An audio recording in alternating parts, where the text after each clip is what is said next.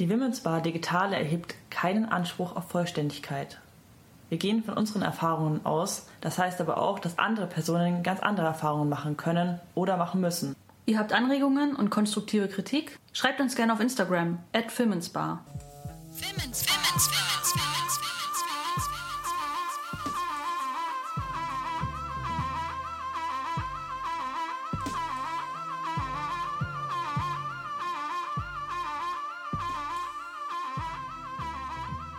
Hallo und herzlich willkommen zu unserer Episode im November. Heute ist mal wieder eine Premiere. Und zwar ist bei der Women's Bar heute die Autorin und Journalistin Eva Reisinger meine Gästin. Also die erste Gästin aus Österreich und somit die erste Gästin von außerhalb von Deutschland. Hallo Eva, schön, dass du heute bei mir bist. Hallo, ich freue mich sehr, diese Premiere hier dabei sein zu dürfen. ja, dein erster Roman trägt ja den Titel Männer töten. Ich bin ehrlich, Eva, also als ich den Titel gelesen habe, war mir eigentlich sofort klar, dass ich dich sehr gerne kennenlernen würde.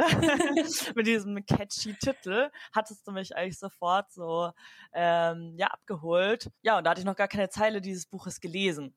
Jetzt ein paar Monate später war dein Buch schon einmal restlos ausverkauft und du bist für den österreichischen Buchpreis nominiert. Also Glückwunsch dazu auch nochmal. Dankeschön, Dankeschön. ähm, ja, wir sind gerade schon wieder ausverkauft. Also es ist unglaublich. Ähm, aber die nächste Auflage kommt jetzt bald.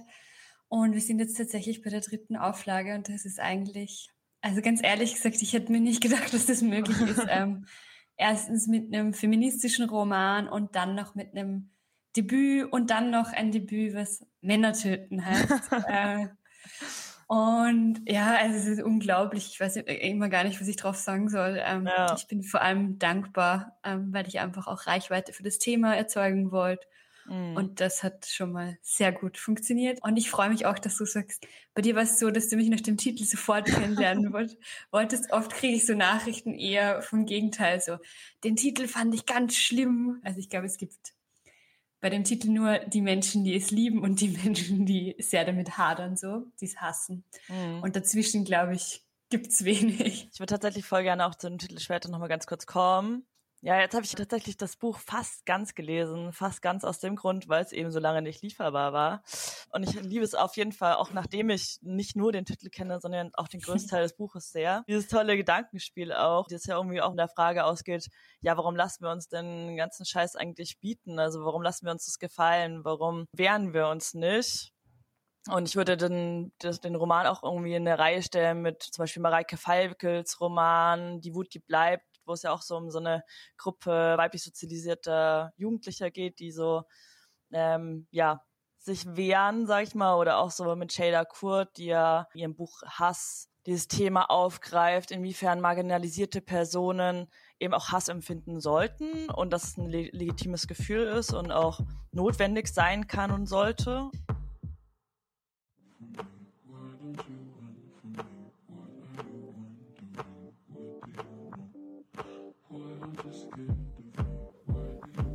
Wir alle stellen es uns manchmal vor. Wir stellen uns Fragen. Fragen wie, was wäre wenn? Wie es sich anfühlen würde? Was er schreien würde? Ob er betteln würde? Ob er weinen würde?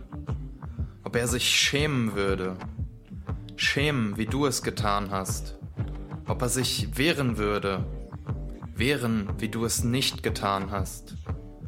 Ob er sich entschuldigen würde, entschuldigen, wie er es nicht getan hat, ob seine Haut kalt werden würde, wen du um Hilfe bitten würdest, wie ihr ihn entsorgen würdet, wie ihr sicher gehen würdet, dass euch niemand erwischt, ob du seiner Mutter ins Gesicht lügen würdest, ob du eine falsche Träne verdrücken würdest, wie es sich anfühlen würde, das Leben, ohne Angst.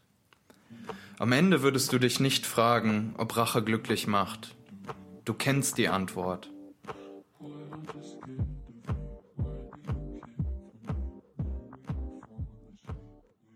Bevor wir starten, bei deinem Buch steht ja ganz am Anfang Triggerwarnung, in diesem Buch sterben Männer.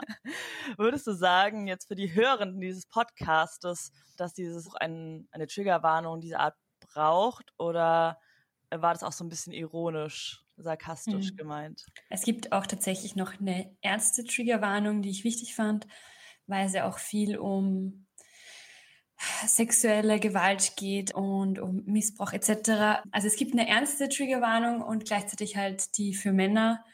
Und die für Männer fand ich einfach lustig, weil ich, also so, es wird dir eh ähnlich gehen, so kaum eine Netflix-Serie oder auch ein Buch oder ein Artikel oder ein Instagram-Post kommt irgendwie beim Thema Feminismus noch ohne Triggerwarnung aus, einfach weil wir halt ständig von dieser Gewalt auch umgeben sind. Und ich finde es wichtig, Triggerwarnungen zu machen. Darum habe ich ja auch eine ernsthafte gemacht, was ja in der Literatur auch eine große Diskussion ist. Braucht man die? Ja, nein. Ähm, ich wollte mein, meinem Publikum zumindest die Chance geben, sich kurz zu fragen, so packe ich das jetzt auch? Gerade weil der Klappentext ja auch so ein bisschen, äh, also viel Ironie vermutet und auch viel Unterhaltung. Und ich glaube, die gibt es auch, aber ich wollte halt schon auch klar machen, dass es halt auch diese anderen Seiten im Buch gibt. Genau, und gleichzeitig nerven mich halt diese Triggerwarnungen auch schon so, weil sie halt immer nur uns betreffen und nie Männer. Und darum fand ich es einfach lustig, mal eine für Männer auch zu schreiben. Bevor wir so ins Inhaltliche gehen, ich fand es auch ziemlich lustig, weil eine befreundete Person von mir auch am Anfang dachte, dass es ein Sachbuch ist. Eine andere Person hat auch so überlegt, ob es so in der Richtung Thriller oder Horrorbuch geht. Wo würdest du dein Buch so genremäßig einordnen? Mhm. Ich glaube, es bewegt sich extrem zwischen den Genres ähm, und mir war das auch wichtig, weil ich hasse diese Schubladen so. Ich bin auch überhaupt kein Fan von diesen ständigen Auf- oder Abwertungen von Genres und ich finde, da steht ja auch irgendwie eine sehr antifeministische Haltung dahinter, so diese ganze Abwertung auch zum Thema Frauenliteratur und überhaupt diesen Begriff. Und ähm, also ich glaube, es ist weder jetzt ein Krimi noch ein klassischer Roman, noch ist es eine Utopie, noch ist es eine Dystopie, noch ist es so eine klassische Revenge-Story. Und das finde ich ist ja das Schöne, so auch wenn man startet in der Literatur, man kann ja irgendwie auch, also ich habe zumindest für mich einfach selbst bestimmt, so was ist meine literarische Stimme und was ist mein Genre und wo man es dann hinpackt. Ähm, also ich war zum Beispiel auf Amazon ganz lange sehr hoch gerankt bei den Erotikromanen, wo ich mir auch so dachte, es gibt keine einzige Sexszene. Hä? Ähm, Vielleicht macht das mit manchen Personen was, weißt du, so. Ja. Äh, King, äh, King Männer töten. Ja. Ah, das ist das nächste Buch, was ich dann schreibe. Genau, aber tatsächlich diese Verwirrung. Ich kenne auch einige, die dachten, es ist ein Sachbuch über Femizide. Also die Erklärung warum in Österreich eben so viele Frauen ermordet werden, auch im EU-Schnitt. Und das ist ja auch was, mit dem wir ein bisschen gespielt haben. Also das Cover ist ja relativ abstrakt und man kann den Titel halt auch auf zwei sehr extreme Arten lesen. Und bei der Premiere hat die Moderatorin Jacqueline Scheiber ähm, was sehr Cooles gemacht mit dem Publikum, was jetzt hier abstimmen lassen, wie sie den Titel interpretieren. Und es war wirklich so Hälfte, Hälfte eigentlich. Und es gibt auch keinen richtig oder falsch den Titel zu lesen. Ich finde spannend, genau diese Doppeldeutigkeit halt auch durchzuziehen. Genau, also so genremäßig, pff, also ich glaube, es gibt sogar so Horrorelemente zum Teil, ja. gerade in den Träumen und so. Und gleichzeitig hat auch so viel Popkultur. Ich glaube, das Genre ist sowieso ähm, einfach überflüssig werden. Also ja. bei meinem ersten Buch, das war ja ein Sachbuch, war auch sehr untypisch, würde ich jetzt mal behaupten, für ein Sachbuch. Meinen Eltern habe ich am Anfang immer erzählt, wie ich geschrieben habe, so und wie dann der Titel feststand, ich schreibe einen Krimi, weil ich mir dachte, das ist irgendwie leichter zu verkraften für sie. Und dann haben sie immer allen erzählt, Eva schreibt einen Krimi namens Männer töten. Und das fanden sie ganz toll, weil es ist halt ein Genre, mit dem sie viel anfangen kann. So. Gerade weil das so die Doppeldeutigkeit hat, dass man das eine, also erstmal so Männer töten, so wie so ein Aufschrei hervorruft bei vielen, so was, wieso hat sie nicht gesagt, hat sie nicht genannt, so ihr Buch. Und Männer töten, also als Verb, das ist so alltäglich und es irgendwie schockt einen auch irgendwie gar nicht mehr. Also viele so, ja, wenn das Buch jetzt einfach Männer töten als Verb heißen würde, dann wäre es so, ja, weißt du, so, es ja, ist so eh, normal. Ja. Und das ist, und das finde ich halt einfach schon ziemlich cool. Ich habe letztens eine Amazon-Bewertung von einem Mann bekommen, der sich wahnsinnig, ich habe mir einen Stern gegeben, sich wahnsinnig darüber aufgeregt hat und doch gleich im ersten Satz erklärt hat, er hat das Buch nicht gelesen. Um, ähm, und dann cool. weiter erklärt, ja, aber dann bin ich immer schon so out und denke mir so, okay. um, ähm, und er meinte dann, man sollte sich mal vorstellen, was es für ein Skandal wäre. Dieses Buch ähm, wird heißen Frauen töten. Und zu Recht haben, also ich habe es auf Instagram gepostet, mir ganz viele dann geschrieben, ey Dude, wirklich, geh mal in die Nachrichten. Frauen töten ist jeden einzelnen Tag überall im Patriarchat. Ähm, es ist einfach unsere Realität. Es wäre halt null Skandal, wenn ein Buch Frauen töten heißen würde, weil es nee. ist halt einfach, es wäre halt dann ein Femizidbuch. Ähm, und niemanden würde es interessieren, leider, weil so ist die Situation. Also Femizide sind ja nach wie vor null priorisiert von der Politik, zumindest in Österreich. Ja, in Deutschland sind wir auch gerade über 80 Femizide, ja, die halt bekannt sind. Also ja. ist irgendwie so alltäglich. Um vielleicht mal wirklich äh, die Hörenden mit ins Boot zu holen, um was würdest du als die Autorin herself sagen, um was geht es in deinem Buch? Hm. Also mein Roman Männertöten spielt in einem fiktiven Ort in Oberösterreich namens Engelhardskirchen. Und meine Protagonistin Anna-Maria ist Wienerin, ist aber, ähm, also hat sehr lange in Berlin gelebt. Und sie hadert dort sehr mit ihrem Leben in Berlin und ist irgendwie so seit Jahren in einem Praktikum ähm, gefangen und hat irgendwie so eine total gläserne Decke über sich und ihre Chefin lässt sie auch nicht aufsteigen. Und sie gehen sehr viel aus, sie machen sehr viel Party. Sie hat dort zwei ganz, ganz enge, tolle Freundinnen, ähm, Evan und Jammer. Und abgesehen von denen hat sie das Gefühl, hat sie irgendwie in Berlin nichts mehr. Also so, ich glaube, diesen, ich habe ja auch mal in Berlin gelebt. Ich glaube, ganz viele Personen kennen genau diesen Zeitpunkt, wo man so weiß, ah, ich packe diese Stadt nicht ich ertrage es alles nicht mehr. Und in so einer Situation lernt sie dann Hannes kennen in einem Club in Berlin und Hannes ist Landwirt in Oberösterreich. Und sie beschließt, ihr ganzes Leben eigentlich auf den Kopf zu stellen und zieht einfach zu ihm auf den Hof. Und so startet das Buch, dass sie dort aufwacht. Und jeden Tag, den sie dort erlebt, fällt ihr irgendwie was Neues auf. Also es ist sehr untypisch in Engelhardskirchen. Es gibt eine Pfarrerin in der Kirche, obwohl es äh, eine katholische Kirche ist, die auch die Sakramente vergibt. Es gibt überhaupt sehr viele Frauen und sehr wenige Männer. Das fällt ihr relativ schnell mal auf und die reden sehr oft von ihren äh, Ex-Partnern in der Vergangenheit auch und das findet sie so sehr komisch. Und ja, es, am Anfang sind es eher so kleine Dinge, einfach, dass die sehr laut auch sind, dass sie sehr viel Raum einnehmen. Und ja, meine Protagonistin ist aber jetzt nicht so die aktive Protagonistin, die jetzt ermittelt, so, was da an diesem Ort ist. Es ist eher so, jeden Tag fällt ihr wieder was auf und irgendwann merkt sie halt dann, das ist hier ein anderes System und ihr wird halt nach und nach klarer, dass sie total zufällig eigentlich in ein Matriarchat gestolpert ist. An diesem Ort dann schafft sie es eigentlich zum ersten Mal, ihre Ex-Beziehung zu verarbeiten. Und sie hat so Panikattacken tatsächlich, die sie zwingen, sich damit auseinanderzusetzen. Und ihr wird halt klar, dass dieses Ende mit ihrem Ex-Freund Friedrich jetzt nicht nur ein zaches Ende war, sondern, also ich will das Buch jetzt nicht so spoilern, aber tatsächlich sehr viele Grenzüberschreitungen angetan wurden so und er vielleicht doch nicht der tolle linke woke Feminist ist, der auf Instagram gern ist, weil er seine Freundin tatsächlich wie Dreck einfach behandelt hat. Und das wird ihr dort klar und Friedrich lässt sie aber nicht wirklich los und kommt dann sogar an diesen Ort. Und das ist, würde ich sagen, so der Zeitpunkt, wo es sehr an Tempo annimmt, weil man sich denken kann natürlich äh, mit dem Titel, es wird sehr gefährlich für ihn an diesem Ort. ja, danke erstmal für diese Zusammenfassung bis dahin. Vielleicht lesen wir den ersten Teil direkt rein. Hannes sagt, dass seine Mutter auch eingeladen ist, aber eine Freundin trifft. Anna-Maria weiß das. Sie will lieber hören, wie das Poltern werden wird. Yesas, das wird wild. Egal, was sie ihn fragt, er wiederholt immer wieder diesen Satz. Er schüttelt den Kopf und sagt, Yesas, das wird wild. Er hat keine Ahnung, wie wild. Anna-Maria sitzt vor dem Lagerhaus auf der Gehsteigkante. Ihr Hintern passt nicht darauf. Sie mustert ihre lila Yogahose und zupft am Batik-Shirt. Wenn man die Augen zusammenkneift und schon ein paar Bierintus hat, ist es vielleicht pink, was sie da trägt. Wahnsinnig komisch kommt sie sich vor. Schließlich werde beim Poltern pink getragen, oder? denkt sie. Sie streift sich die Haare aus dem Nacken. Sie sind nicht braun, nicht blond, sie sind irgendwas dazwischen. Sie sind der Grund, warum sie als Teenager mit dem Färben begonnen hat, in der Hoffnung, dass sie endlich irgendwas sind. Sie hebt sich stöhnend und blickt auf dem Parkplatz in einen Autospiegel.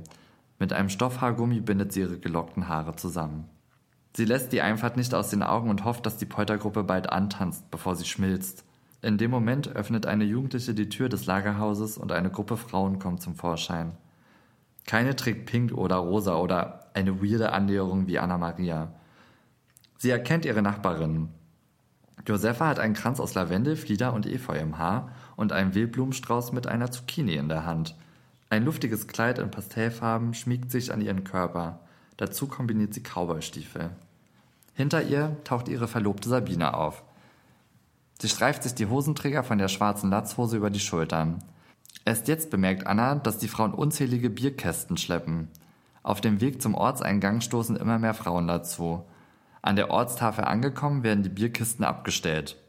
Josefa läuft durch die Gruppe, achtet darauf, dass sich immer zwei Frauen die Hand geben. Sie bildet Teams. Anna Maria legt ihre Hand in die von Sabine, die sie zweifelnd anblickt. Plötzlich ertönt ein lauter Sound. Alle grölen bei den ersten Tönen mit. Ich hoffe, du kannst gescheit saufen, ruft Sabine, als sie losstarten. Wer noch nie mit einer Bierkiste in der Hand gerannt ist, weiß nicht, wie schwer das ist. Selbst wenn man sie zu zweit trägt. So sprinten sie zurück in den Ort und Anna Maria bleibt weder Zeit noch Luft, um zu fragen, was sie machen. Vor dem ersten Haus bleiben sie stehen, öffnen ein Bier, Sabine äxt die Hälfte und reicht ihr die Flasche und rülpst. Kurz glaubt Anna Maria verarscht zu werden. Sie schaut sich um und sieht, dass alle trinken. Sie setzt die kalte Flasche an ihre Lippen. Ein paar Mal will sie aufhören. Seit Ewigkeiten hat sie nichts mehr ex getrunken. Die Blöße beim ersten Bier schlapp zu machen, will sie sich auf keinen Fall geben. Mit Schwung und nicht wenig Stolz lässt sie die leere Flasche in die Kiste fallen und blickt sorgenvoll auf die 19 verbleibenden Flaschen. Die Gruppe verteilt sich im Ort. Die Sonne sinkt auf dem Asphalt, ab und zu fegt ein gnädiger Wind über die verschwitzte Haut und lässt die Weizenfelder tanzen. Nach Stopps vor der Kirche, der Bank, der Schule, dem Bahnübergang und vor dem Da Vinci haben die ersten aufgegeben. Was nicht bedeutet, dass sie aufhören zu trinken, sondern dass sie nicht mehr weiterlaufen. Anna-Maria sitzt auf dem Freibadparkplatz auf ihrer Bierkiste, daneben Sabine, Josefa, Marie, Katharina, Marlene und Alex. Im Buffet des Bads wird die Musik lauter gedreht. Jemand singt von einem Herz wie ein Bergwerk und über griechischen Wein. Anna-Maria hat Angst, nie wieder von der Kiste aufstehen zu können. Die Frauen diskutieren über einen Journalisten aus Wien. Anna-Maria kennt ihn nicht. Er arbeite für eine große Boulevardzeitung. Meistens berichte er über Korruption, Sebastian Kurz, der sein Comeback feiere, und über die Frauenmorde im Land. Erst gestern habe ein Mann seine Frau vor einer Trafik angezündet. Eine andere sei von ihrem Mann erschlagen worden. Eine weitere habe sich retten können, ihr Ex-Mann sich in der Wohnung erschossen. Marlene empört sich, warum ausgerechnet ein Mann über das Thema berichte und Aufmerksamkeit bekomme. So ein Scheiß. Unweit von ihnen wartet eine Schulklasse in Zweierreihe vorbei. Die Kinder mit bunten Kappen auf dem Kopf und noch bunteren Rucksäcken auf dem Rücken schauen sie mit offenem Mund an. Betrunkene Frauen auf einem Parkplatz. Hallo Mama, ruft eines und Marlene winkt. Das Bier in Anna-Marias Händen ist längst warm. Die Gruppe unterhält sich jetzt über Männer oder besser gesagt Ex-Männer. Sie traut sich nicht zu fragen, warum alle nicht mehr am Leben sind. Mehrmals hört sie, Gott hab ihn selig, als wäre diese Phrase Pflicht. Jessas, ruft Sabine. Schon so spät, wir müssen los. Sie stapeln die Bierkisten neben dem Freibadeingang. Damit scheint der Bierkistenlauf offiziell als beendet zu gelten. Aus dem Schwimmbecken ist ein Platschen zu hören. Wie gerne würde Anne-Maria baden gehen. Aber dieser Tag hat seine eigenen Regeln und Abläufe, die alle kennen, nur nicht sie. Als sie ihre Stirn gegen die klimatisierte Scheibe des Autobusses presst, denkt sie an Hannes Worte. Das wird wild! Er hatte keine Ahnung. Die Frauen mussten sich alle irgendwann übergeben. Manche konnten das timen. Anna-Maria stand einfach auf und sagte, sie gehe jetzt speiben, damit sie im Club wieder saufen könne und kam zehn Minuten später munter und ein Kaugummi kauen zurück. Anna-Maria imponierte diese Kontrolle. Sie selbst lief nach dem Grillen bei Sabine und Josefa hinter dem Holunderstrauch im Garten und spieb so heftig wie zum letzten Mal im Krankenhaus nach ihrem Fahrradunfall. Kurz vor Mitternacht fahren sie in einem gemieteten Autobus in die Disco, von der alle andauernd reden. Schon seit über einer halben Stunde quält er sich über die kurvige Straße den Berg hinauf. Anna-Maria dachte, sie würden in eine Stadt fahren, aber die Häuser an der Straße werden immer weniger. Sie schaut angestrengt nach vorne, in der Hoffnung, dass ihr nicht schlecht wird. Der Bus hält schließlich vor einem hallenähnlichen Gebäude mit einem Turm. Hunderte Menschen stehen in der Schlange die Stufen zum Club hinab. Rote, gelbe, blaue Lichtstrahlen rasen durch die Nacht. Der Beat dringt durch die Tür nach draußen. Die Gruppe geht an der Schlange vorbei. Eine Frau zeigt der Security eine goldene Karte und erklärt etwas von VIP. Es wartet ein ovaler Tisch auf sie, umrandet von einer weißen Ledercouch. Einige nehmen Platz, andere bleiben am Geländer stehen und blicken auf die Tanzfläche unter ihnen. Eine Nebelmaschine lässt die Menschen die Kontrolle über ihr Leben verlieren. Drei Wannen gefüllt mit Prosecco, Wodka und Red Bull werden von den Kellnerinnen auf den Tisch gestellt. Spritzkerzen ragen zwischen den Eiswürfeln heraus. Anna-Maria starrt gebannt darauf. Sie sprühen ihre Funken. Vielleicht ist es das Schönste, das sie jemals gesehen hat. Vielleicht ist sie auch einfach sehr betrunken. Heute gäbe es kein Gas außer Vollgas, hat Katharina gesagt. Darüber, dass das ein Nazispruch ist, denkt sie für einen Moment nach. Dann hört sie einen Knall. Sie blickt auf die Bühne. Hinter dem DJ-Pult hüpft ein junger Mann mit blauen Haaren herum, springt auf das Pult und ruft Jump, Jump, Jump Around ins Mikrofon. Das Publikum schreit vor Begeisterung. Das ist der Bürgermeister, sagt Josefa. Nicht dein Ernst, entgegnet Anna-Maria. Nachdem alle tanzen waren, liegen die Schuhe unter dem Tisch und die Beine hochgelagert auf dem weißen Leder der Couch. Josefa sitzt neben Anna-Maria und versucht vollständige Sätze zu bilden. Sie sagt, wie sehr sie sich auf die Hochzeit freue, wie schön ihr Leben zu zweit auf dem Hof sei. Mittlerweile hätten sie keine Tiere mehr, alle verkauft. Dafür hätten sie den Stadel zu einem Atelier umgebaut. Die Biene fotografiere für Lifestyle-Magazine und sie zeichne surrealistische Kunst. Außerdem hätten sie Obstbäume und einen großen Gemüsegarten gepflanzt. Anna-Maria fragt, ob sie zuvor schon verheiratet gewesen sei. Josefa schüttelt den Kopf, erzählt von ihrer Ex-Freundin und dass sie zusammen in einer Wohnung im Nachbarort gelebt hätten. Als sie die Beziehung nicht mehr ertragen habe, habe sie sich getrennt. Sie sei ein Volltrotte gewesen, sagt Josefa. Nein, wirklich. Anna-Marias Brust verschließt sich. Im Grunde hätte sie es wie die Biene machen sollen, sagt sie. Heute wisse sie das. Anna-Maria sieht sie fragend an. Josefa hält sich den Zeigefinger vor den Mund und macht so laut Psst, wie es eben nur ein betrunkener Mensch schafft. Ihr läuft eine Träne über die Wange. Sie lacht. Äh, ja, diese Polter-Szene ist, glaube ich, eine ganz wichtige Szene. Sie kommt relativ früh im Buch, äh, aber es ist so der erste Teaser tatsächlich von ihrer Nachbarin Josefa zu den Vorgängen so im Ort. Und das ist dann schon was, was ähm, Anna-Maria auch über die nächsten Seiten nicht mehr loslässt, was das bedeuten kann. So, sie wiegt halt dann ab, wie betrunken waren sie, ist da was dran und kann es das bedeuten, was sie glaubt, nämlich dass sie ihren Mann ermordet hat.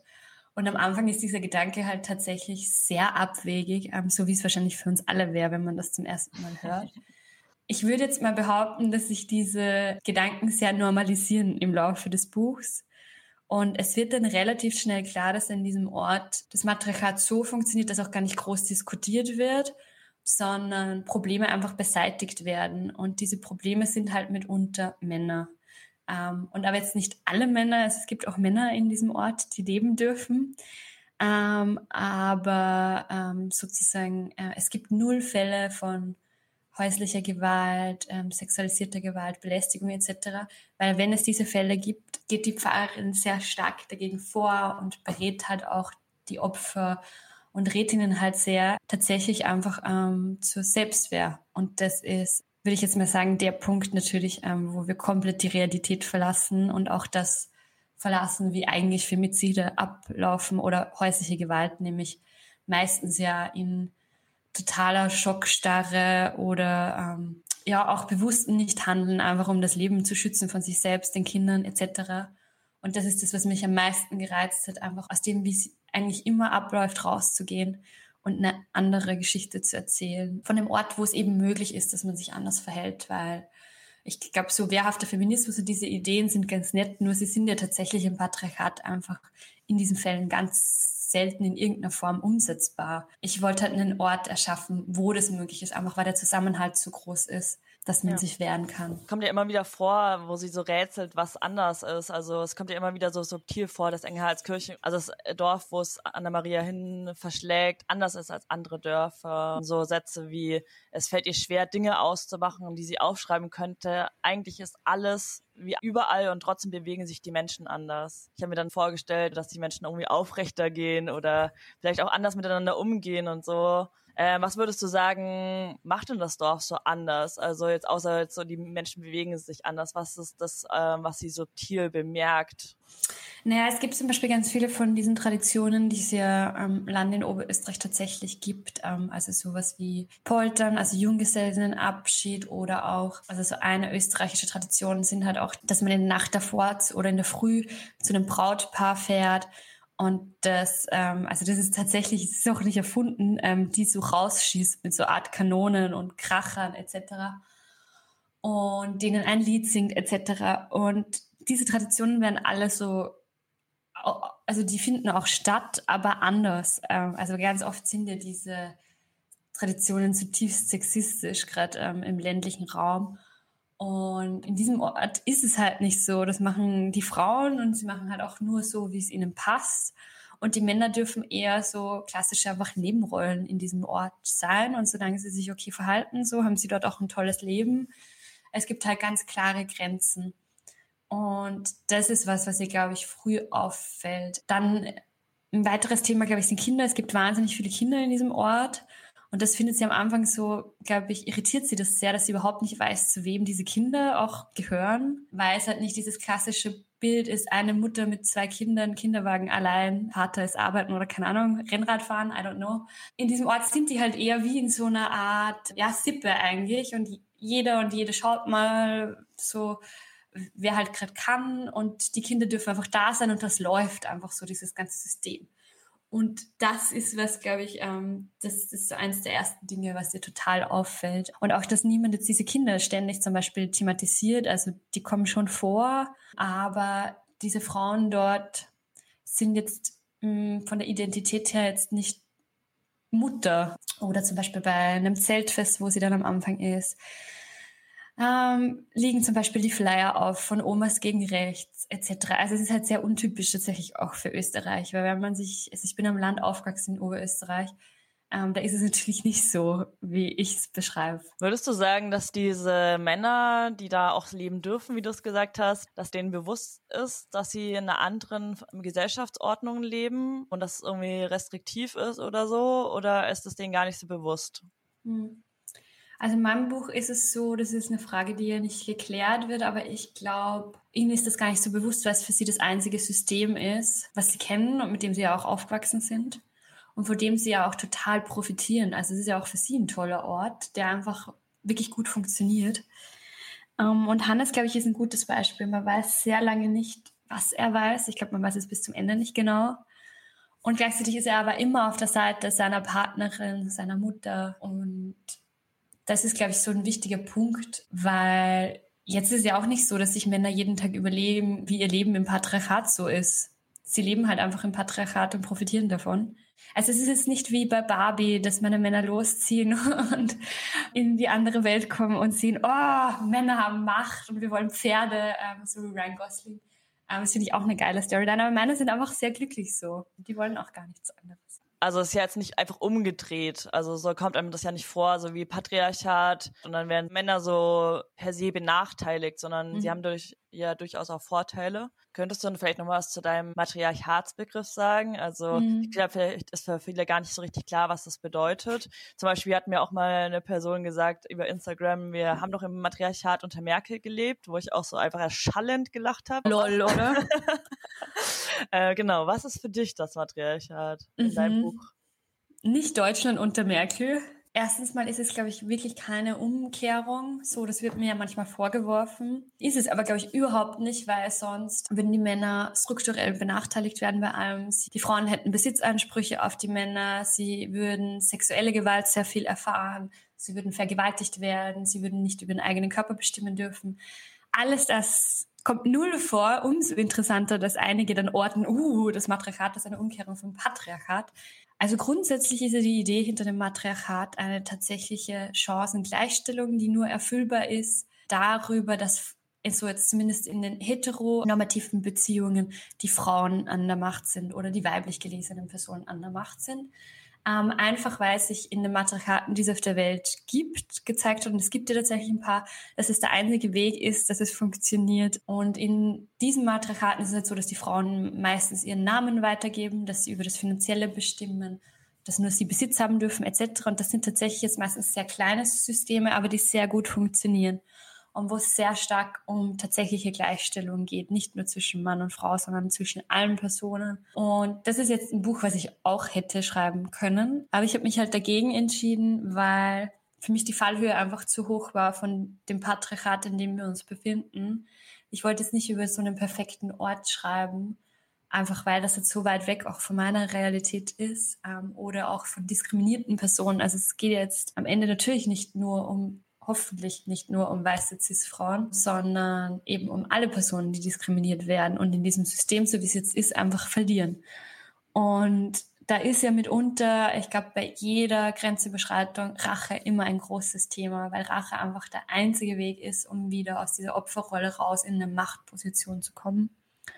Und das war das, was mich so fasziniert hat. Diesen Ausweg, der jetzt natürlich kein Ausweg ist, weil er die Geschehnisse nicht wegmacht, und die Grenzüberschreitung nicht wegmacht, aber zumindest die Machtposition verändert. Für mich waren das immer so wichtige Momente, wenn sich Personen in meinem Umfeld geöffnet haben, sei es jetzt Diskriminierungserfahrungen, sexuelle Belästigung, Vergewaltigung, ähm, also alles, was dazu unter Grenzüberschreitungen und Machtmissbrauch fällt. Das Wasser kitzelt Anna-Maria an den Füßen. Ihr Bauch ist weich und aufgewärmt von den Steinplatten, wie ein Aufbacksemmal. An ihrer Seite liegt Sabine, die sich ein Handtuch aus dem Haus geholt hat und ihren Kopf wie auf einem Kissen darauf bettet. Anna-Maria dreht sich auf dem Bauch und hält die Zehen in den Teich. Im Minutentakt verlassen sie das eiskalte Wasser. Anna-Maria zieht sie heran und träufelt Wassertropfen auf ihren dampfenden Hintern. Sie versteht, warum in den Dörfern alle einen Pool oder einen Schwimmteich haben. Ohne Wasser hast du nichts. Mit jedem Tropfen denkt sie an ihren Vater zurück. Sie fühlt den warmen Stein unter ihrem Bauch. Wie sie sich jeden Tag im Sommer im Freibad in Wien anstellten. Überall mussten sie sich anstellen. Am Klo, an der Rutsche. Aber es war nie schlimm. Sie waren ja zu zweit. Während ihre Mutter als Architektin regelmäßig einen Sonnenstich von den Baustellen mit nach Hause brachte, war ihr Vater als Lehrer im Sommer bei ihr. Sie quetschten sich zusammen in die viel zu enge, knallgelbe Rutsche und schauten auf die Dächer der Stadt. Die Rutsche fühlte sich an wie der Panzer ihrer Schildkröte Fredi. Bei jedem Verbindungsteil warf es sie nach oben, und es ratterte wie auf einer Autobahnbrücke. Ihr Vater krallte seine Hände in die Kinderhüften. Wenn sie unten ins Wasser krachten, tränten die Augen, und der Hintern hatte die Badehose gefressen. Sie lachten und hielten sich in der starken Strömung fest an den Händen. Eigentlich hielt Anna-Maria ihren Vater, der bei jedem Schritt drohte auszurutschen und ohne seine Brille wenig sah. Danach legten sie sich ohne Handtuch auf den Steinboden zum Trocknen. Dabei durfte man sich nicht bewegen, denn der Stein um den Körper war brennheiß und nur die vom Wasser gekühlte Haut war erträglich. Obwohl er nicht mehr da ist, fühlt sie ihren Vater neben sich liegen, hört ihn in der Rutsche schreien, bis seine Stimme bricht. Sie tapst mit den Zehen herum, auf der Suche nach einer nicht zu heißen Stelle und wendet den Körper. Sabine macht es ihr gleich. Chillen? hat sie vorhin über die Straße zugerufen. Was sie mit Schünen meine, wollte Anna-Maria wissen, die sie nicht verstand. Da Hannes irgendwelche Zäune reparierte, sagte sie zu. Mittlerweile sieht sie Sabine öfter als ihren Freund. Heute sind sie allein und Anna-Maria zerreißt es fast. Seit dem Polterabend hat sie das Gespräch im Kopf mehrmals durchgespielt. Sie hat sich gefragt, was es zu bedeuten haben könnte, wie besoffen sie waren. Josefa hatte nicht viel gesagt. Dass sie es wie die Biene hätte machen sollen, konnte viel bedeuten. Ihr geht es nicht um den Inhalt des Satzes, sondern darum, wie sie ihn gesagt hat. Josefas Augen haben gefunkelt, nachdem sie ihn ausgesprochen hatte, als hätte sie etwas Verbotenes getan. Das passte alles nicht zusammen. Schon einige Male wollte sie Sabine danach fragen, jedes Mal hat sie die Frage wie ein Kaugummi runtergeschluckt. Sie weiß, dass es ungesund ist und ihr im Magen liegt. Ihr Herz klopft laut, als sie den Kaugummi ausspuckt und fragt Biene, was ist mit deinem Mann passiert? Sabine liegt auf dem Rücken und stützt sich auf den Ellbogen auf. Sie wirkt nicht überrascht. Josefa muss ihr von dem Gespräch im Club erzählt haben, was Anna-Maria wiederum irritiert, so betrunken wie sie waren. Sie schiebt sich die langen dunklen Haare nach hinten. Das hast du nicht vergessen, sagt sie und schaut Anna Maria an, als würde sie ihre Möglichkeiten abwägen. Dann richtet sie sich auf, legt den Bauch auf die Oberschenkel wie in einer Yoga-Position und gleitet in einen Schneidersitz. Anna Maria richtet sich ebenfalls auf, Sabine beginnt zu erzählen.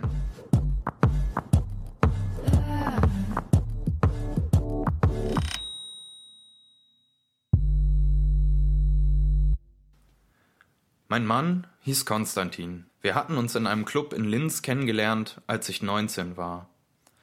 Er bestellte ein Wodka-Boot bei mir an der Bar. Wir begannen zu reden. Er trug einen engen weißen Strickpullover mit einem länglichen hölzernen Knopf im Ausschnitt. Wenn er lachte, blitzte das Loch unter seinem abgebrochenen Schneidezahn hervor. Er roch nach David Beckham und dem Wunderbaum im Auto. Seine Mundwinkel formten tiefe Grübchen und um seine Augen bildeten sich erste Falten. Er kam von nun an immer samstags, wenn ich arbeitete. Manchmal brachte ich ihn nach der Schicht mit dem Auto nach Hause. Jedes Mal fragte er mich, ob ich mit hinaufkommen wollte. Meistens schmerzten meine Knochen von den hohen Schuhen und der Kopf tat vom Rauchen weh. Der Chef im Club sagte, We party with the Gäste und meint damit, dass wir alle mittrinken mussten, wenn uns jemand einlud. Mit alle meinte er die Frauen. Mit jemand meinte er die Männer. Der Chef bestimmte auch We dress to party. Damit meinte er, dass Frauen möglichst kurze Sachen tragen mussten, sich zwölf Stunden Schicht in hohe Schuhe quetschen und sich bitteschön gescheit schminken sollten. Dabei durfte der Chef selbst nicht mal unsere Honorare auszahlen, geschweige denn offiziell den Club führen. Er trug ausschließlich schwarz, hielt immer drei Packungen Chick in der Hand und bewegte sich wie der Pate, der darauf wartete, dass jemand seinen Ring küsste. Er war wegen Steuerhinterziehung zum Sozialdienst im Pflegeheim verdonnert worden. Seine Mutter unterzeichnete die Verträge für ihn. An einem Abend lehnte ich nach einigen Jägermeistershots die Einladung eines Gastes ab. Ein Typ im rosaroten Polo mit aufgestelltem Kragen und in viel zu engen und viel zu hellen Jeans legte als Antwort einen 100-Euro-Schein auf den Tresen. Ich stellte die nächsten Jägermeister hin und füllte mein Glas nur halb. Ich musste an diesem Abend den Kassensturz dreimal machen, weil ich mich so oft verzählte. Als ich mit den hohen Schuhen in der Hand zum Auto wankte, lehnte Konstantin an der Seitentür. Er nahm mir den Schlüssel aus der Hand und stieg ein. In der Einfahrt meiner Eltern beschloss ich ihm eine Chance zu geben. Ich wusste von Anfang an, dass wir sehr unterschiedlich waren, dass wir uns ohne Club nie kennengelernt hätten. An dem Abend war ich einsam. Ich wollte diese beschissene Nacht vergessen und mal wieder gefickt werden.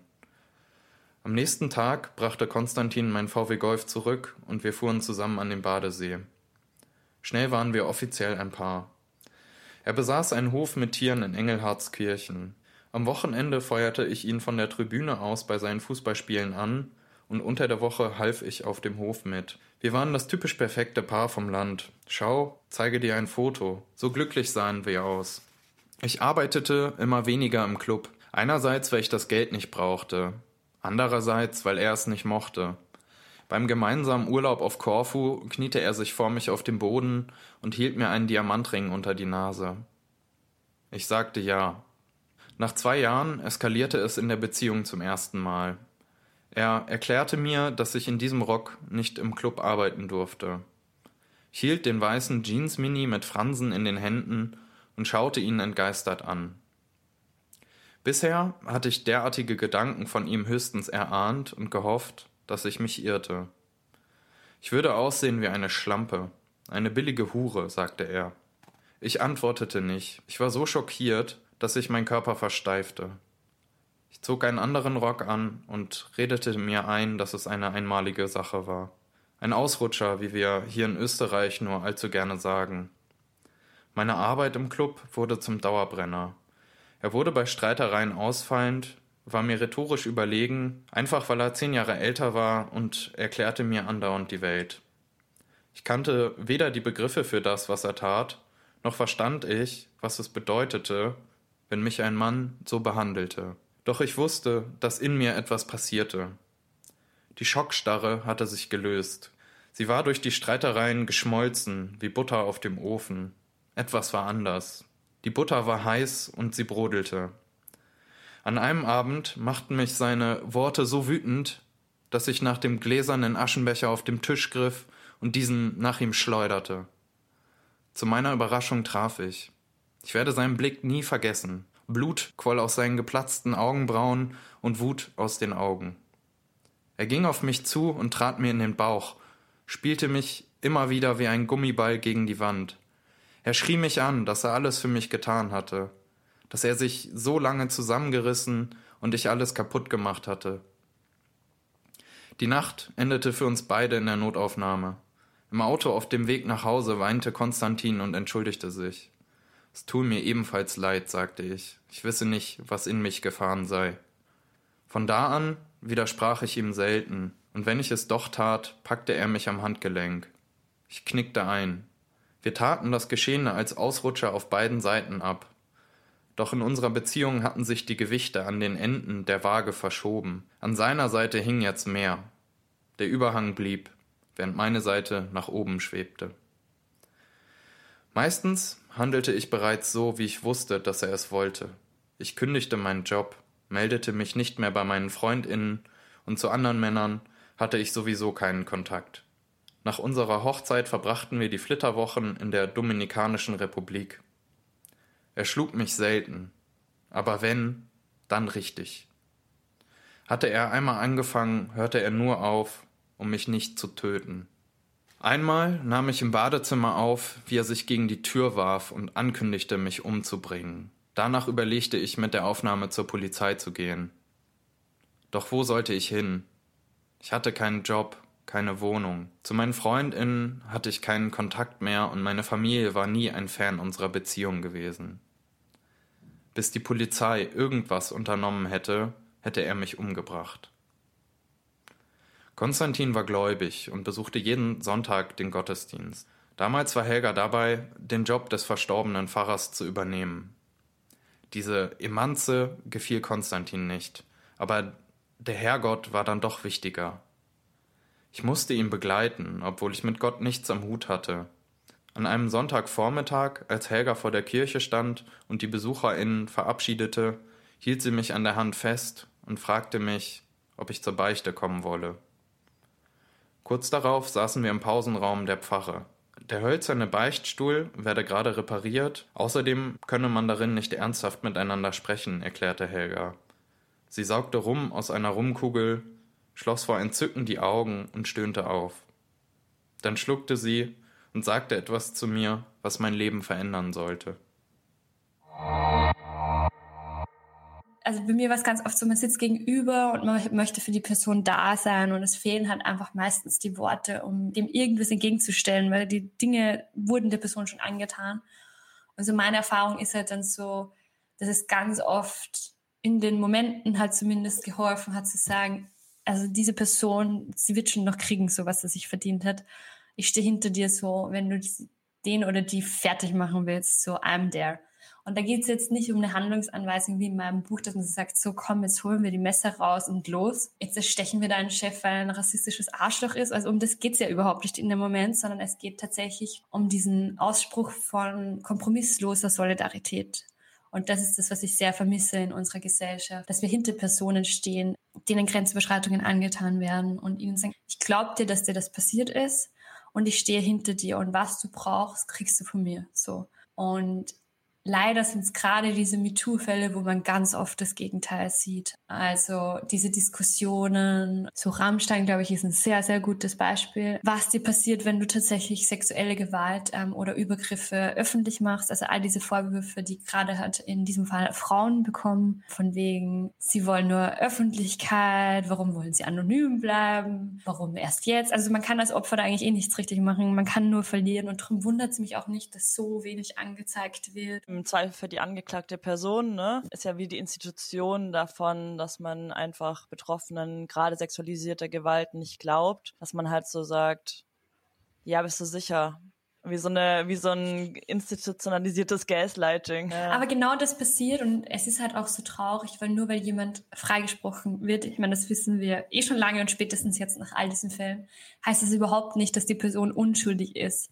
Und ich glaube, das ist halt ganz, ganz schwierig für unsere Gesellschaft, ähm, wenn man halt das Gefühl hat, dass auf Rechtswegen nichts mehr zu klären ist bei diesen Themen. Und in Österreich gibt es jetzt da gerade sehr viele sehr spannende MeToo-Fälle, sei es in der Filmbranche, wo es um gewisse Schauspieler geht oder äh, jetzt war auch ein großer Fall über einen linken Journalisten. Kurz davor ging es um einen linken Politiker. Also es wird eh ordentlich aufgeräumt, habe ich so das Gefühl, aber halt immer danach heißt es, ja, wusste eh jeder. Es gab eh diese Gerüchte. Und das ist halt dann immer der Punkt, wo ich so denke, wie, also wie kann es diese ganzen Gerüchte geben und nichts passieren über Jahre? So, was muss passieren, damit sowas mal aufkommt? Also, ja. ich glaube, es passiert viel Gutes in die Richtung, aber gleichzeitig verstehe ich halt auch alle, die sagen, ich habe da keinen Bock drauf, mir mein Leben jetzt deswegen zu zerstören.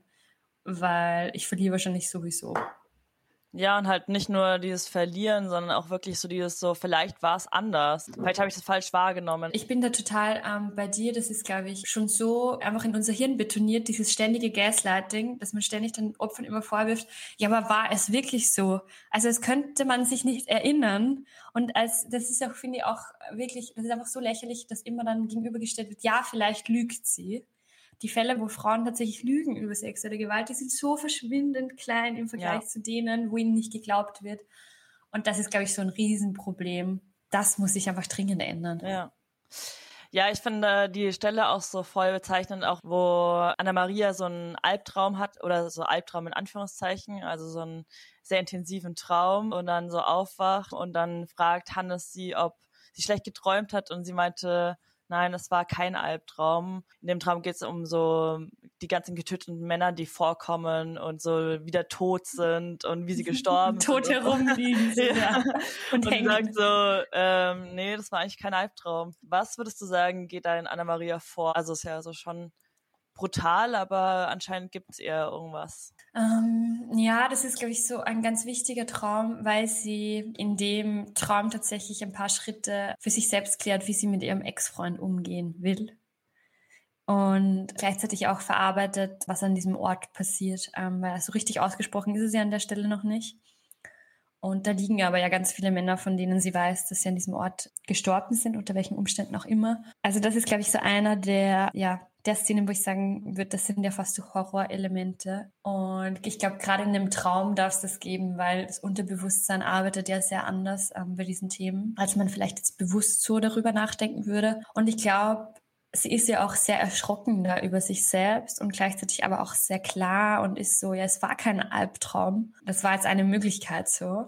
Also ich versuche da natürlich so ein bisschen einen wie sagt man, Blutdurst aufzubauen, um zu zeigen, okay, sie hat jetzt dann wahrscheinlich was vor und unterbewusst hat sie es eh schon längst getan. Ich finde es irgendwie auch cool, dass Hannes ihr zur Seite steht, aber ohne es zu bewerten scheinbar irgendwie. Also, wie mhm. du gesagt hast, das scheint ihm irgendwie normal zu sein. Diese dummen Tomaten. Sie haben Sonne, Wasser und Dünger. Was will dieses Drecksgemüse noch? fragt sich Anna Maria. Gräbt die Hände tief in die harte Erde und achtet darauf, nicht alle Wurzeln abzureißen, während sie die Pflänzchen umsetzt. Einige Früchte baumeln dunkelgelb und schwer am Stängel. Die Blätter sind längst weg. Auf einem Gartenblock hat sie gelesen, dass man den Tomaten die Triebe nehmen soll, damit sie nicht zu viel Energie verbrauchen und der Rest wachsen könne. Mittlerweile hängen die reifen Früchte an seelenlosen und verdorrten Tomatenstauden. Es weht ein kühler Wind. Sie zieht sich nichts über. Seit sie am Land wohnt, reicht ein T-Shirt. Weil man bewege sich ja, sagt Hannes.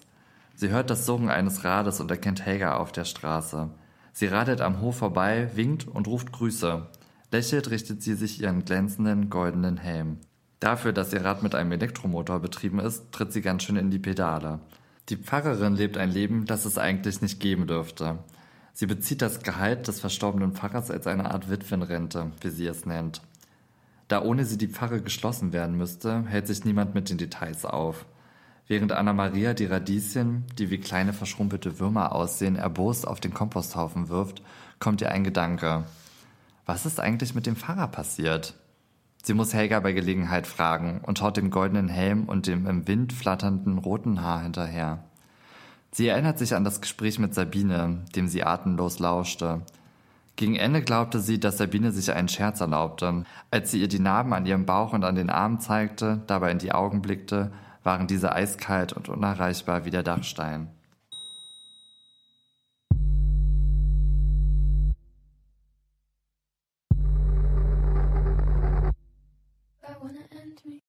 Als Konstantin an einem Sonntagmorgen in den Wald zur Hasenjagd ging, holte ich das andere Gewehr aus dem Keller.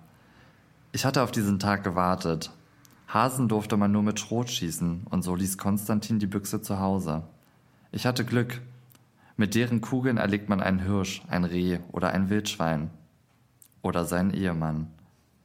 Die Waffen seines Großvaters versperrte Konstantin nach Vorschrift in einem Stahlschrank im Keller. Büchsen, Flinten und ein Revolver. Ich wusste, dass die eine Büchse besonders verlässlich war. Ich hielt den Schaft aus Nussbaumholz in den Händen und erinnerte mich an alles, was mir Konstantins Großvater gelehrt hatte. Wie das Gewehr zu laden war, welches Kaliber passte, wie ich atmen und wie ich durch das Zielfernrohr schauen musste, wie laut der erste Schuss im Leben war und wie endgültig er sein konnte. Er erzählte mir von dem ersten Rebhuhn, das er in der Jagdausbildung mit der Flinte erlegte. Als sein Jagdhund mit der Beute im Maul auftauchte, fühlte er ein schieres Glück und Triumph. Abends mischte sich etwas anderes darunter. Das Wissen, dass du das Töten nicht mehr rückgängig machen konntest.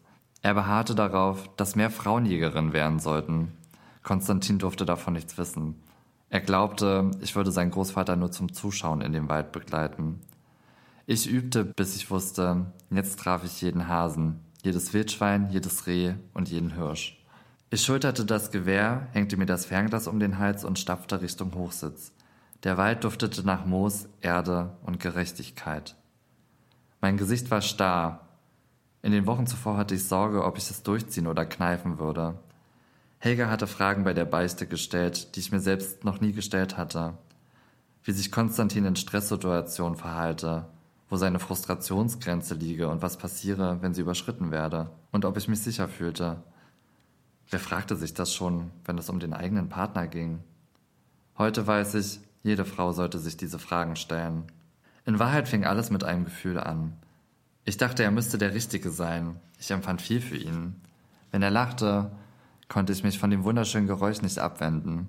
Wenn er weinte, zog mich sein Schluchzen mindestens genauso in den Bann. Wenn ich auf meinen Körper hörte, war da noch etwas anderes. Etwas zog sich zwischen Bauch und Lenden zusammen. Nicht auf die gute Art, sondern steif und stechend. Diese Liebe schmerzte und ich ahnte schon länger, irgendetwas stimmte nicht. Als ich einen Blick auf sein zweites Gesicht erhaschte, bekam ich Angst. Wie bei einem Rubbellos erschien mir immer mehr von seinem Wesen. Er zeigte die hässliche Fratze, die die Eifersucht in seinem Gesicht formte. Sie zog seine Lippen nach oben und presste sie zusammen. Seine Augenbrauen erzeugten dann Falten, wie sie sich zusammenzogen, und sein Blick sagte, ich habe den Respekt vor dir verloren. Du gehörst trotzdem mir. Danach schämte er sich und sein zweites Gesicht verschwand wieder. Konstantin tat sein Verhalten immer leid. Unfassbar leid, wie er selbst formulierte. Nur nicht so leid, dass er es nie wieder tat. Ich hasste mich selbst, weil ich derart schwach ihm gegenüber war. Was die Angst aus mir machte und warum all das ausgerechnet mir passierte, konnte ich mir nicht erklären. Meine Mutter sagte, wenn ein Mann die Hand erhebe, müsse man zurückschlagen oder das Weite suchen. Ich duckte mich und ertrug die Schläge. Als Kind in der Volksschule hatte ich mich immer gegen meine Klassenkollegen durchgesetzt. Paul zum Beispiel war wahnsinnig groß und dick für sein Alter und wurde von allen gemobbt. Einmal warf er eine Tür nach einer Lehrerin. Als er mir meinen Apfel aus der Pausenbox schlug und mich als geschissenes Trampel bezeichnete, reichte es mir. Ich brachte dem mehr als doppelt so großen Paul eine. Noch nie hatte ein Mädchen aus der Klasse sich mit Gewalt gegen einen Buben gewehrt. Alle waren überrascht. Paul war so verdutzt, dass er zu weinen begann. Mich plagte ein schlechtes Gewissen und ich brachte ihm am folgenden Tag einen Apfel mit und entschuldigte mich, machte aber auch klar, dass ich kein geschissenes Trampel war. Er entschuldigte sich ebenfalls bis in den Apfel und grinste. Fortan hatten wir nie wieder ein Problem miteinander. Ein anderes Mal bezeichnete mich mein Banknachbar als komplett deppert, weil ich in Mathe schlechter war als er. Da schrie ich ihn an, er sollte das zurücknehmen.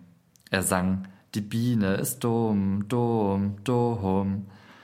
Zur zweiten Strophe kam er nicht. Da klatschte meine Hand schon fest auf seine Wange und erließ augenblicklich einen roten Abdruck. So eine klassische Watsche ist überraschend effektiv und deutlich befriedigender, als man denken würde. Es mag absurd klingen, aber manchmal wurde ich den Gedanken nicht los, dass ich als Kind alles einmal besser konnte. Ich war furchtlos, instinktiv feministisch und wollte die Welt aufwirbeln. Sein Mann zu erschießen war natürlich etwas anderes. Beim Hochstand angekommen rief ich seinen Namen. Er meldete sich nicht. Ich hörte es auf der Lichtung knacken. Plötzlich tauchte eine Silhouette auf. Der Himmel war nicht bewölkt, sondern blitzblau, so wie schon den ganzen Tag. Nichts Aufregendes, nicht mal der Wind ging. Rein gar nichts war wie im Film. Ich stand einige Sekunden regungslos da. In den vergangenen Wochen hatte ich noch die schlimmsten Dinge in mein Tagebuch geschrieben, die er mir angetan hatte. Sogar gereiht. Eine Art Todesranking, wenn du so willst. Ganz oben stand, dass er mir verboten hatte, schwanger zu werden und mich zwang, mir eine Spirale einsetzen zu lassen. Er wartete vor der Praxis wie so ein scheißbesorgter Freund, der seine Freundin bei dem schmerzhaften Eingriff unterstützen wollte. Er verließ die Lichtung und kam auf mich zu.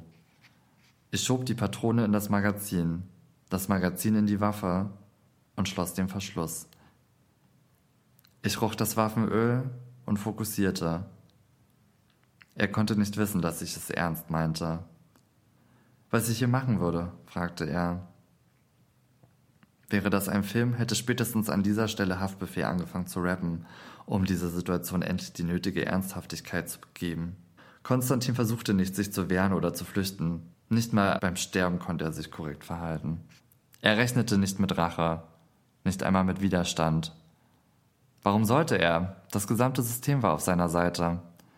Er musste sich keine Sorgen machen. Am Ende gewann immer er. Das Allerwichtigste waren die Atmung und die Stellung der Beine, ermahnte ich mich. Mit der linken Hand führte ich die Waffe am Vorderschaft und mit rechts schoss ich. Ich atmete noch einmal tief ein und aus. Ich entsicherte, meine Fingerkuppe lag über dem Abzug. Ich zog den Abzug nach hinten, fühlte den Druckpunkt und schoss. Das Geräusch war laut, sehr sogar. Es erschreckte mich nicht. Ich hatte es beim Üben so oft gehört. Zuerst landete Konstantin auf den Knien. Dann fiel sein ganzer Körper auf den Boden. Welcome to 06069, Joe. So würde es Haftbefehl sagen. Was mir schon auch aufgefallen ist, ist, dass so Institutionen immer wieder vorkommen, sei es jetzt irgendwie die Kirche, aber auch bestimmte Bräuche und so. Wieso genau die Religion oder die Kirche, was ja schon so auch eine sehr patriarchale Institution. Ja, auf jeden Fall. Ich habe tatsächlich sehr viele ähm, patriarchale Institutionen benutzt, also nicht nur die Kirche, auch würde ich sagen die Jagd ist ja auch so was ähnliches. Es ist jetzt keine klassische Institution, aber machen vor allem Männer und am Land hat das schon eine sehr, sehr wichtige Rolle. Auch die Landwirtschaft ist ja in sich eigentlich eine sehr männlich dominierte Branche. Und im Endeffekt habe ich mich einfach sehr vielen ländlichen Institutionen unter Anführungsstrichen bedient und sie neu besetzt. Und gerade bei der katholischen Kirche fand ich es einfach wahnsinnig lustig, die zu benutzen, weil ich glaube, es gibt kaum, kaum eine Institution, die nach wie vor so rückschrittlich ist und es sich einfach nicht eingesteht. Und bei uns im Land ist es so, dass sie einfach wirklich keine Pfarrer mehr finden. Und das beschreibe ich ja auch im Buch dass in den Nachbarorten ähm, Pfarrer aus dem Ausland sind. Und das ist ja in, weiß nicht, ob es in Deutschland ist, halt, glaube ich, nicht so römisch-katholisch wie wir. Aber es ist halt tatsächlich so, dass die ähm, Pfarrer wirklich von überall dann kommen, die Kirche sie bezahlt, um im Dorf XY dann zu leben, nur damit es einen Pfarrer gibt. Genau, weil in ganz vielen Orten gäbe es ja längst Pastoralassistentinnen oder wie man das noch immer nennt, die schon seit Jahren eigentlich fast alles machen und total engagiert wären. Aber das ist ja unmöglich, dass eine Frau die Sakramente vergibt. Und das habe ich halt irgendwie so lustig gefunden, einen Ort zu nehmen, wo halt offensichtlich kein Mann hingehen will. Also man weiß ja wahrscheinlich warum. Und dass man dann bei einer Frau, und das wird ja auch beschrieben, einfach wegschaut so und einfach sie machen lässt und es ist ja auch sehr ungeklärt, was mit dem Pfarrer passiert ist, weil der auch sehr früh verstorben ist. Und das fand ich einfach wahnsinnig lustig, weil es natürlich auch ein Tabu ist in Österreich, den Pfarrer umzubringen in einem Buch und durch eine Frau zu ersetzen. Für mich, ja, war es klar, dass die Kirche eine wichtige Rolle spielt, weil am Land in Oberösterreich ist es halt tatsächlich meistens die einzige Institution, die es gibt. Stichwort Österreich. Du warst jetzt viel auch auf Lesereise, hast in Österreich gelesen, aber auch in Deutschland. Würdest du sagen, es gibt so Unterschiede, wie Sachen aufgefasst werden oder auch so, gibt es da so Österreich-Insider in deinem Buch? gibt es da irgendwie Unterschiede des Verständnisses, würdest du sagen? Mm, ich glaube schon. Ich glaube, viele Stellen versteht man wahrscheinlich nur, wenn man auch, glaube ich, die Provinz in Österreich gut kennt. Ja, es gibt tatsächlich ja sehr viele Austriazismen im Buch. Also zum Beispiel gleich auf den ersten Seiten geht es um Speiben und Speiben ist ja Kotzen. Und das merke ich schon bei den Lesungen so, da reagiert halt niemand. Ähm, da muss ich es erklären. Ähm, das ist anders in Deutschland. Ähm, und wir hatten diese Diskussion ja auch im Lektorat, was machen wir mit meiner sehr österreichischen Sprache? Erklären wir sie? Gibt es Fußnoten? Und ich finde das halt so lame, Sprache zu erklären, weil bei mir sind es jetzt nicht nur einzelne Wörter, da könnte man schon mal eine Fußnote setzen, sondern manchmal sind es ja so ganze Sätze, so wie es geht sich nicht aus. Sie will sich ausrasten, also das heißt ja bei uns so, sie will zum Beispiel Mittagsschlaf machen. Ich fände es halt mega lame, dann meine eigene Sprache so zu erklären. Ähm, weil das nimmt halt, finde ich, auch so den Reiz dran. Für mich war es halt dann so, im schlimmsten Fall versteht man halt diesen einen Satz oder dieses Wort mal nicht. Ich lese ganz viel britische Literatur, da verstehe ich auch ganz oft was nicht. Und entweder ich google es halt dann oder es ist eh wurscht, weil es einmal vorkommt so. Also ich wollte halt auf keinen Fall dann alles dauernd erklären, weil es nimmt halt, finde ich, dem Buch einfach was.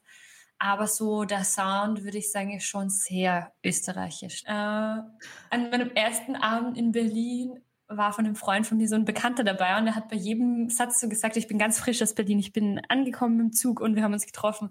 Und er war bei jedem Satz so, ich verstehe das nicht, was sagst du? Und ich war so, scheiße. Ich war so lange jetzt in Österreich, dass ich es einfach echt vergessen habe, so wie stark mein Dialekt sein kann. Aber jetzt bemühe ich mich sehr. Ich hoffe, du verstehst mich. Also wenn ich wirklich so spreche, wie ich halt wirklich rede, so grundsätzlich. Mach mal. Ja, also ich kann schon so reden, aber du wirst mich halt wahrscheinlich nicht mehr so gut verstehen. Und ich habe da letztens so eine lustige Situation in einem Interview mit einem Journalisten vom Schweizer Rundfunk gehabt. Ah. Und er war dann immer so, wenn du weiterhin so redest, dann muss ich die Üre paraphrasieren. Und, ähm, weil wer versteht das in der Schweiz nicht? Und die war so, oh mein Gott, wenn man die Schweiz schon nicht versteht. Aber die reden ja natürlich auch ja. anders als wir. Ähm, ja, also ich muss ja. mich ein bisschen bemühen, so sprachetechnisch und es gibt schon so ein paar ähm, Insider, zum Beispiel bei dem Journalisten, bei Katrin Glock, Sebastian Kurz kommen ein paar Mal vor. Da wird es schon sehr. Ähm, Stimmt, ja. ja. es ist ja auch so in, insgesamt interessant. Also ich meine, ich habe, wie gesagt, ja so ein paar Jahre in Wien gewohnt und ich fand es total befremdlich, dass hier auch die Politik so sehr Richtung Deutschland, man liest auch so deutsche Medien oder mm. sowas. Aber andersrum passiert das ja nicht. Also ich glaube, die wenigsten Deutschen wissen, wer Bundeskanzler ist in Österreich oder so. Mhm. Ähm, ist auch nicht sehr spannend. Ja, ich glaube, das war tatsächlich eine Zeit lang sehr anders. Also wie ich noch bei der Zeit war, war ich ja zuständig für die Österreich-Themen. Und da war rund um 2017, 2019, also alles rund um Ibiza und davor war schon anders. Also da hatte ich schon das Gefühl, auch in Deutschland, also und eigentlich auch global, also bei Sebastian Kurz war in der New York Times, im Guardian, also man hat ja auch in englischsprachigen Medien versucht zu erklären, was in Österreich so abläuft. Da war das Interesse, glaube ich, sehr groß, einfach weil also da war ja ein äh, Einzelfall unter Anführungsstrichen nach dem nächsten. Aber jetzt gerade, also auch zu Recht, äh, wer interessiert sich für Österreich, ganz ehrlich. Also ja, ich glaube nur leider steht uns wieder bevor. Also so die Umfragen jetzt gerade würden 30 Prozent in Österreich wieder eine rechtsradikale Partei wählen. Also es kommt eh wieder. Ja, vielleicht noch ein Insider. Ja. Also so, wenn du mal genau ja. liest, die Kühe, Stiere etc. haben auch alle politische Namen. Also das sind alles politische Vornamen. Muss man sich halt wirklich gut auskennen. Ja. Ähm, aber dann bekomme ich auch wahnsinnig viele Nachrichten für die Namen der Kühe. ähm, was ich mir noch, äh, vielleicht so eine zwei Fragen, eine, die wollte ich eigentlich ganz am Anfang stellen, aber vielleicht passt jetzt nochmal. Anna-Maria lebt ja so in Berlin und davor, sie kommt so aus Wien. Und jetzt könnte man ja denken, okay, jetzt reißt du dir so einen Typen auf und ziehst mit dem so aufs Land. Was ist äh, da dein Mindset? Also warum würdest du sagen, ist sie so mitgegangen? Hm. Ja, ich habe eh lange überlegt, ob sozusagen dieses ausschlaggebende Ereignis ein Mann sein darf. Aber ich glaube, es wird dann relativ schnell klar, dass jetzt nicht so viel um ihn geht, sondern dass es halt für sie einfach so ein Ausweg ist, weil sie so hadert mit ihrem Leben und einfach wirklich ansteht in Berlin.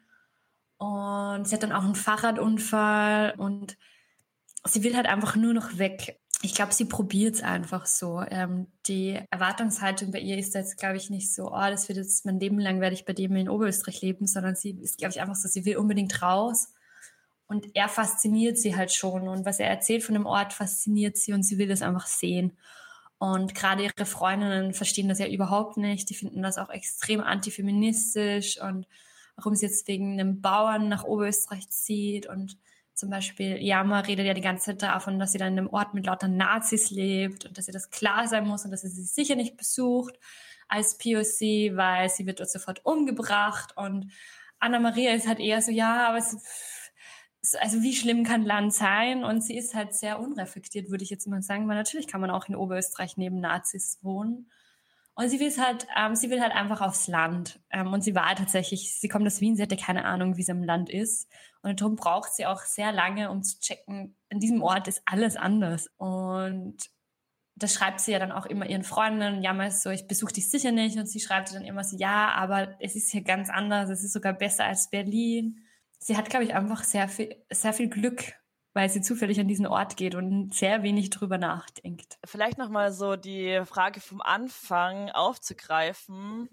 Warum denkst du, lassen wir uns das Patriarchat gefallen? Also warum lässt man Männer einfach töten? Hm. Ist vielleicht so eine ganz leichte Frage zum Abschluss. Ja, ich glaube tatsächlich, weil man sich nicht aussuchen kann, ob man sich gefallen lässt oder nicht. Also am meisten Gewalt erfahren ja Frauen, ähm, die ohnehin schon wenig Optionen haben, ähm, sei es aufgrund von Armutsgefährdung, Alleinerziehend, aufgrund der Religion, ähm, der Herkunft etc. Ich glaube, man muss sich eher fragen, warum ist das System so, wie es ist und warum benachteiligt es immer Frauen und dann noch unter den Frauen ja auch die Schwächeren oder die, die, die weniger Ressourcen einfach auch haben. Und das ist, glaube ich, so ein wichtiger Punkt. Und gleichzeitig hat ja häusliche Gewalt oder Gewalt an Frauen oder Sexismus ja auch in sich keine Grenzen. Also ich kenne keine einzige Frau, ähm, auch egal wie privilegiert, die null Erfahrungen damit gemacht hat. Also im Endeffekt, glaube ich, stecken wir alle damit drinnen. Und das ist manchmal das, warum ich auch nicht verstehe, warum wir nicht so viel solidarischer sind und warum es jetzt zum Beispiel auch, wenn sich eine Frau traut, über Vorwürfe zu sprechen, zehn andere Frauen kommen und sagen, ja, also bei mir war er total nett und kann ich mir nicht vorstellen. Und das ist für mich immer ganz schwierig zu verstehen, warum so viele Frauen dann auch noch das Gefühl haben, sie müssen Täter schützen, weil wir alle kennen Täter, und wir alle wissen, dass die auch eine andere Seite haben können ähm, und dass die natürlich auch ein Bruder sein können, ein bester Freund, ähm, ein vielleicht auch ganz toller Partner, Ex-Partner, was auch immer. Aber ich würde mir halt so wünschen, dass wir uns einfach gegenseitig mal anfangen zu glauben und dass dieses, was sich einfach so manifestiert hat, dass Frauen lügen, dass das mal aufgebrochen wird. Weil mir kommt vor, das ist so in den Köpfen und dann diese Ängste, die ja natürlich von Männern verbreitet werden, das könnte ja dann jedem passieren. Ähm, stell dir vor, ähm, bei dir erfindet das morgen jemand.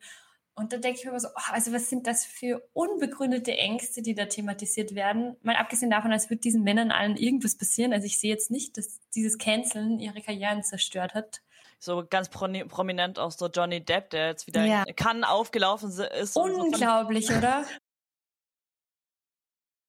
die kommen nicht nur damit durch, sondern werden am Ende noch dafür gefeiert irgendwie, yeah. dass sie sich durchgesetzt haben. Ja, gerade bei Depp ist es ja auch in dieser Netflix-Doku diese Busse voller Frauen, die bei den Verhandlungen auf ihn warten.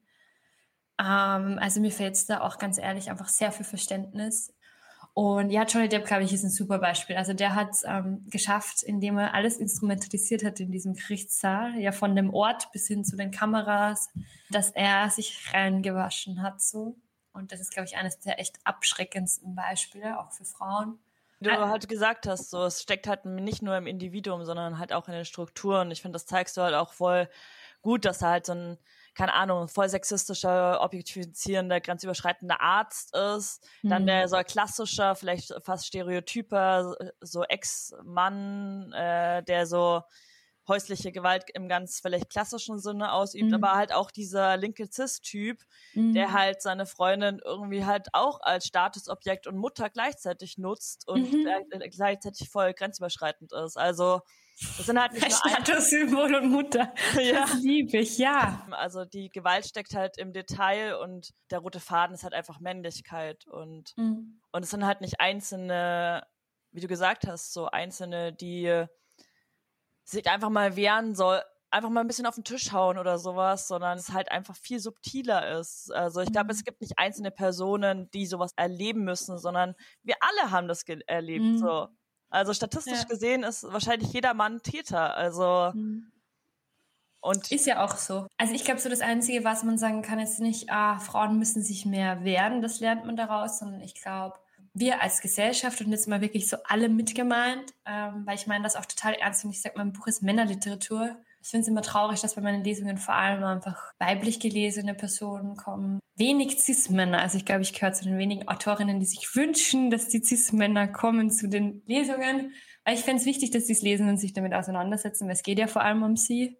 Und ich glaube, so, das können wir daraus lernen, dass wir aus Gesellschaft und nämlich wirklich alle sehr viel strenger werden und dass man schon bei den kleinsten Grenzüberschreitungen und es startet ja nie mit einem Femizid, also es startet ja nie damit, dass ein Mann in Wien seine Frau auf der Straße anzündet. Das ist ja nie der Start von Gewalt.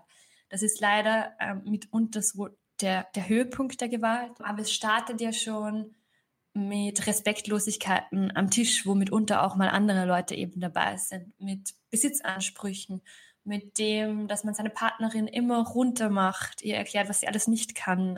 Und das sind, glaube ich, so Situationen, ähm, und ich nehme mich da auch überhaupt nicht raus, dass man einfach in seinem Umfeld sehr viel strenger ist. Oder dass man Bewitzen einfach öfter mal sagt, das ist einfach überhaupt nicht lustig so. Also haltet einfach die Bappen so. Ja, oder wenn man halt auch mitbekommt, so ähm, im Nachbarhaus schreit sich regelmäßig irgendwer an, so es betrifft uns halt alle. Ähm, es gibt mittlerweile so viele Stellen, wo man auch Hilfe bekommt. Und ich glaube, es ist ganz, ganz wichtig, ähm, dass man da nicht wegschaut und sich denkt, oh, die werden das schon regeln. Und er ist halt manchmal scheiße zu ihr, aber eigentlich liebt er sie ja, bla, bla, bla. Und dass man sich das auch untereinander sagt. Also so, das ist für mich was, was ich mir sehr vorgenommen habe, so wenn meine Freundinnen Männer kennenlernen, wo ich mir schon denke, wenn ich sie das erste Mal sehe, um Gottes Willen, er hat das und jenes gesagt, dass man das auch ausspricht, dass man sagen kann, hey, ich habe das Gefühl, er behandelt dich respektlos so. Wie siehst du das? Und das ist das, ähm, was ich mir wünsche. Und wenn das jetzt dann vielleicht auch Cis-Männer mal machen würden, wäre es geil. Ich habe letztens eine Nachricht auf Instagram bekommen von einem Cis-Mann, der mir geschrieben hat, er hatte Männerabend.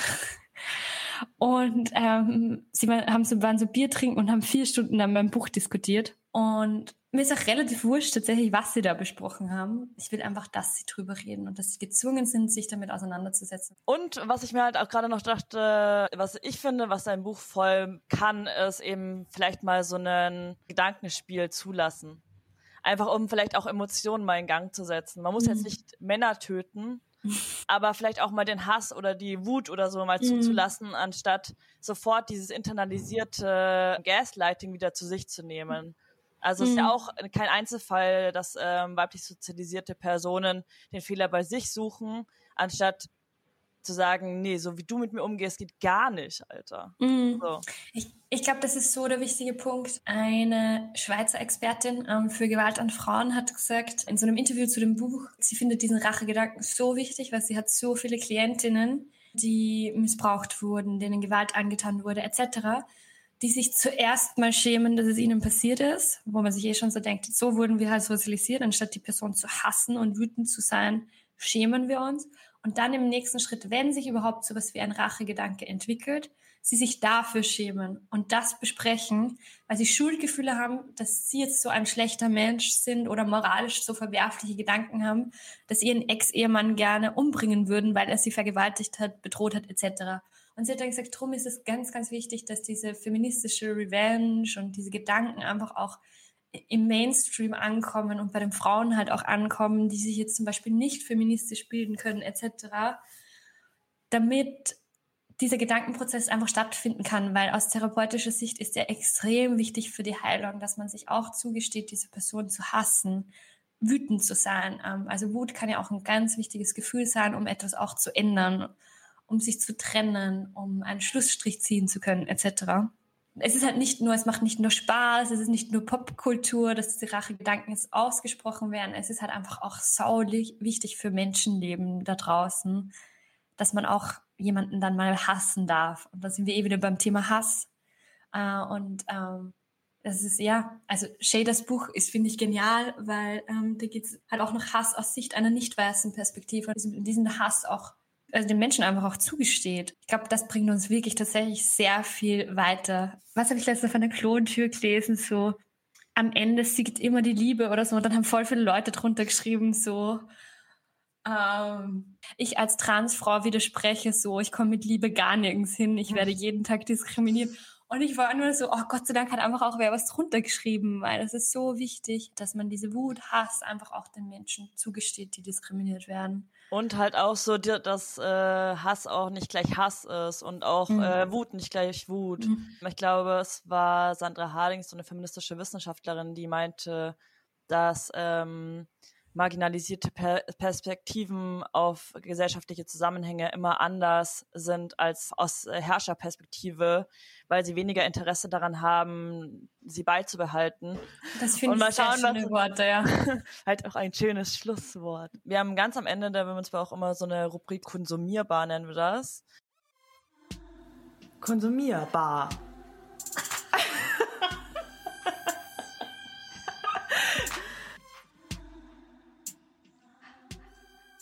Oh, ich habe so viele Literaturempfehlungen. Kann ich das jetzt machen? Ja, okay. Ähm, also ich empfehle extrem die Bücher. Ähm, erstens mal Die Wut, die bleibt. Dann meine Schwester, die Serienmörderin. Äh, dann den Film Promising Young Woman. Die Serie I May Destroy You. Die Serie Killing Eve. Und genau, ähm, es gibt jetzt ganz viele Lesungen von mir. Ich glaube, ich habe 20 Lesungen. Ähm, findet man eh alle auf meiner Homepage. Die verlinken wir natürlich sehr gerne. Genau. Ja, danke, Eva. Voll cool, dass du da warst. Danke für die Einladung. Ich freue mich auch